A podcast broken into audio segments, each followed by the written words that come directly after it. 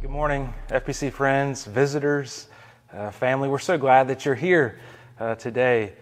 As we just sang, uh, the, the wonderful work of God and, and naming uh, His identity as something that gives us life and joy and meaning and all these things. Isn't it interesting that oftentimes our experience of life is just not that? And yet there, there's something stabilizing about uh, the lyrics of a song that remind us of, of something that's true. I don't know about you, I don't know uh, particularly how this pandemic has, has begun to impact your family now that we've been in it for a few weeks, but th- there's just this weird tension in life, right? Between uh, what is wonderfully true and what is terribly broken. No matter how silly it is, even this scratch that, that's on my forehead uh, from me and my littlest daughter wrestling on the floor. You see, we live in this, um, this, this strange uh, yet beautifully uh, loved and broken and redeemed world that God has made for us uh, to find Him in it. And so, as we consider what is true, as we are Easter people who live on the empty side of the tomb, I want to invite us uh, to go backwards just, just a little bit and hopefully lead us back through uh, that grave, if you will, if I can use such a stark image. I want to invite you to prepare emotionally uh, just a little bit um, to a graveside service. I know that sounds grim, but, but I want you to try to go there because your, your ability to, to emotionally or, or through a memory connect uh, will truly help uh, you and I both to hear uh, what it is Jesus is saying to us. I've had the privilege of, of accompanying Tim uh, to several graveside services, and among the privileges of ministry, they are uh, some of the primary privileges. Being in, and, and as you know, sort of a sacred space, a space that uh, there is no uh, there, is no more vulnerable reality from either birth or, or death or and even marriage. That these things in our lives, that, that this is where we find the truest marks of our humanity. And I've had the privilege of joining many of you around these moments in time. That as they're so vulnerable, they etch themselves in our hearts. So I invite you to recall one, not, not to try to drum up a, a terrible memory, but, but to allow yourself to, to yet again come to a place like that. Because that's where we're going. Jesus is arriving at a grave. And he's got his band of brothers with him. They're as confused as ever as to what is about to happen. And this is who they're about to meet Lazarus. This is one of Jesus' friends, we're told earlier. He is the brother of Mary and uh, Martha in the town of Bethany. Lazarus has been dead for a number of days, and, and we're about to come into this, this sacred moment of time. And let us hear from God what it is, um, the, the truth that, uh, that buoys us in ways we have never considered. Join with God's Word, John chapter 11, uh, verse 17. Now, when Jesus came, he found that, that Lazarus had already been in the tomb four days. Bethany was near Jerusalem, about two miles off, and many of the Jews had come to Martha and Mary to console them concerning their brother. Similar to how the church's bereavement committee would, would meet and, with those, uh, those bereaved uh, family members. So when Martha heard about Jesus, that he was coming, she went to, and met him, but Mary remained seated in the house. And Martha said to Jesus, Lord, if you had been here, my brother would not have died. But even now I know that whatever you ask from God, God will give you. Jesus said to her, Your brother will rise again. Martha, Martha said to him, I know that he will rise again in the resurrection on the last day. Jesus said to her, I am the resurrection and the life. Whoever believes in me, though he die, yet shall he live, and everyone who lives and believes in me shall never die. Do you believe this? She said to him, Yes, Lord, I believe that you're the Christ, the Son of God, who is coming into the world. Let's pray together. Lord, you have created time, and, and there we have these broken and, and terrible expiration dates on it, on this side of your second coming. Lord, we pray that as we encounter the, the beauty, surprising beauty of, of this moment in time, that you would stir us up, that you would give us such resilience as we have found life in you, Jesus. So, God, do that. Set us apart. Find us. Grab hold of us through this passage, we pray. In Jesus' name, amen. I don't know if you've had the privilege of uh, meeting one of your favorite musicians or getting a backstage pass uh, to, uh, to that, at that concert. Or maybe you've been able to, to meet uh, the chef of one of the favorite restaurants you've ever attended. Dory and I had the privilege of, of a, really neat engagement uh, dinner, and, and it was a really tiny atmosphere with just a handful of tables. And I'll never forget that toward the end of our meal, the chef comes out. and the gap that existed between this, uh, this beautiful meal and, and the person preparing it shrunk to about six inches. And here we were able to ask him questions about the meal that he had served uh, to us. Maybe, maybe you uh, enjoy fine art and there's a number of pieces in your home or as you've been to galleries and you just wonder about the artist who created that. You know, maybe you're like me and you, you enjoy sports and uh, the privilege of meeting the athlete on the other side of the performance. I had an awkward moment one time. I was with my family, my sister in Manhattan, and, and my brother in law, and I saw Jorge Posada, a, a famed uh, catcher in the MLB. And I just really embarrassed myself and, and, like just scrambled over to him as quick as I could. I'm not even a Yankees fan, but he, he's, he's been one of the greats. And I introduced myself to him, and he was, he was very kind to me, of course. But, but maybe you can relate to this, this, uh, this transition from being an outsider uh, to an insider, from being an observer to a participant. I think one of the things we, we, we forget is that in, in, most of life, we, we, we, don't really have that opportunity. There are natural barriers between us uh, receiving the gift and, and meeting the giver. Think of the, the ones I just named. So there's, there's a layer of mystery, and, and part of that is wonderful, of course. But I think the other problem that this, this passage reveals uh, as true in our hearts, in our nature, is that we get stuck in this process. We get content in this process of, of moving as Christians from the outside to the in.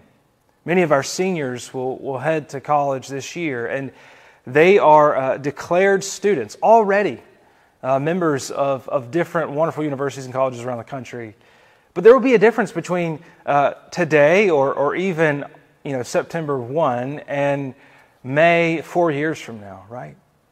But while they remain the students, there is a degree of internalization that has happened. There's, there's so much pride that is likely bursting through her, uh, through her heart for, for that school. You see, we get, often get stuck.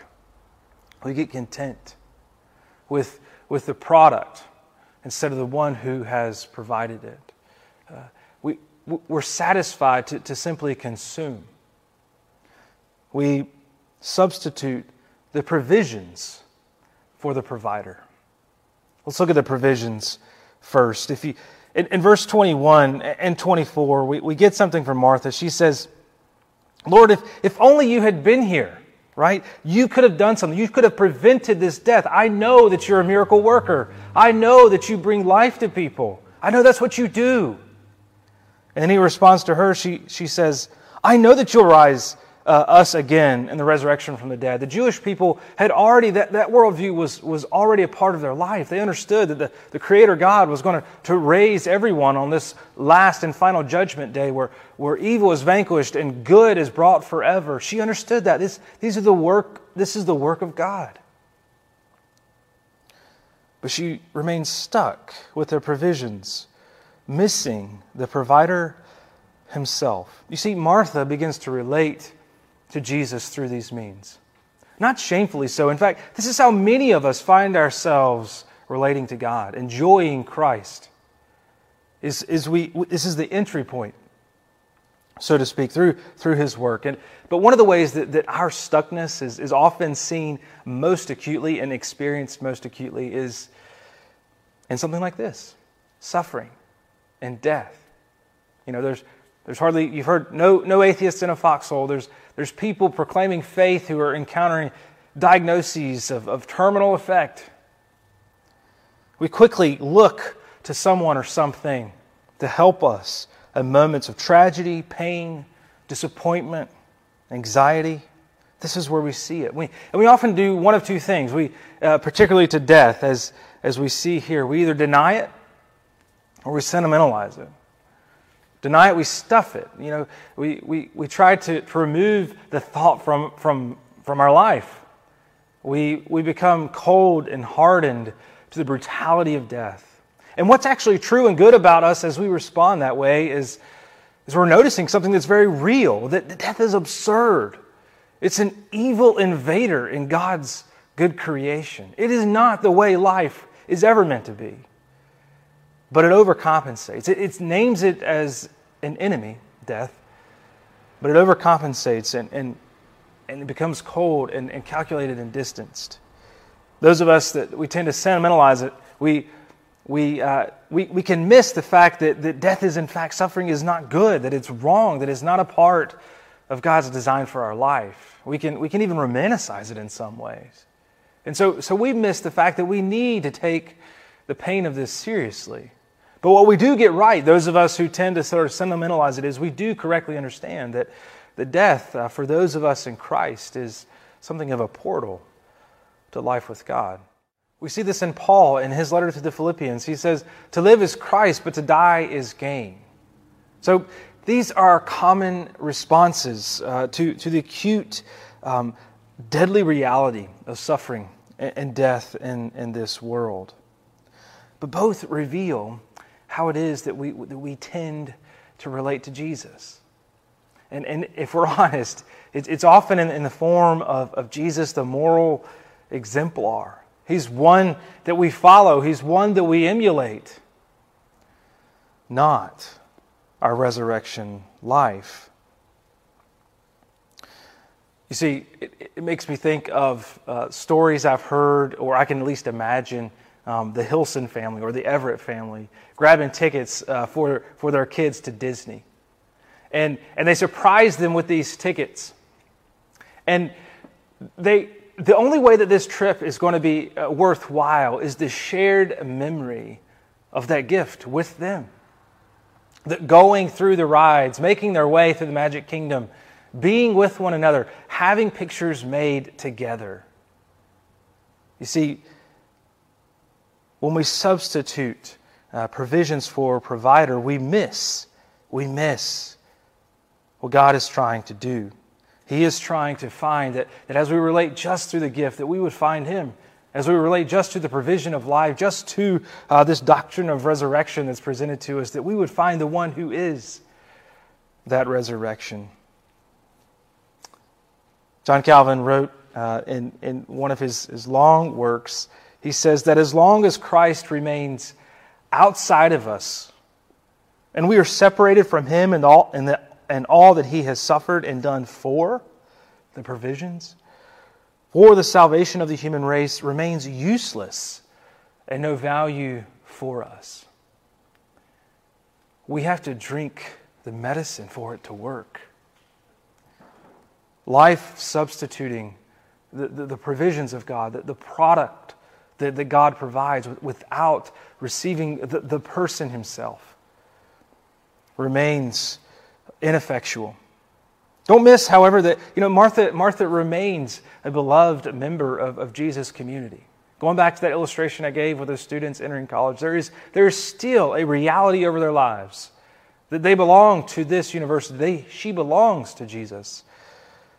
But her, uh, but her faith in Christ is, is yet incomplete.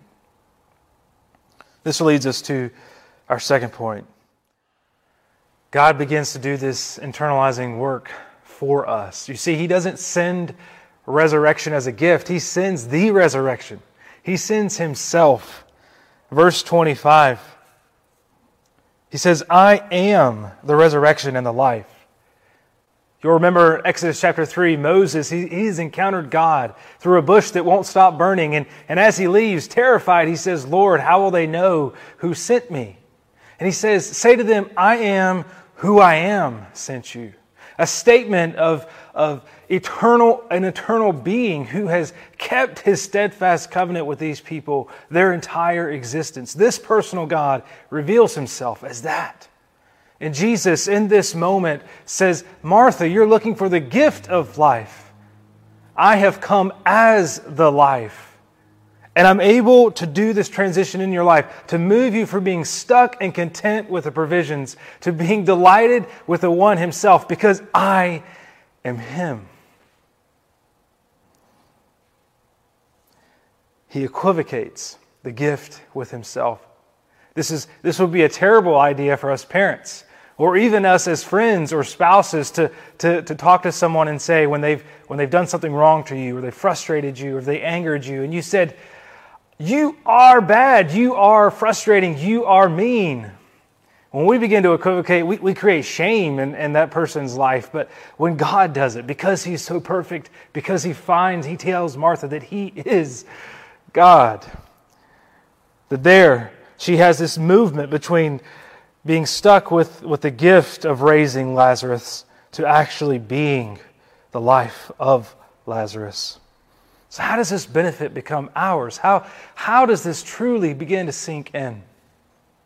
Well, you may have heard me say it, but whoever believes into me, though he die, yet shall he live. And everyone who lives and believes into me shall never die. The word that John uses is you know, it, it, it's not, you can't put a whole lot of, of freight, heavy, heavy lifting on it, but, but it has this connotation of entrance, of, of, of trajectory. You know, if, if I were going to Publix, I, I would say I'm going into Publix versus a statement like, I live in Thomasville.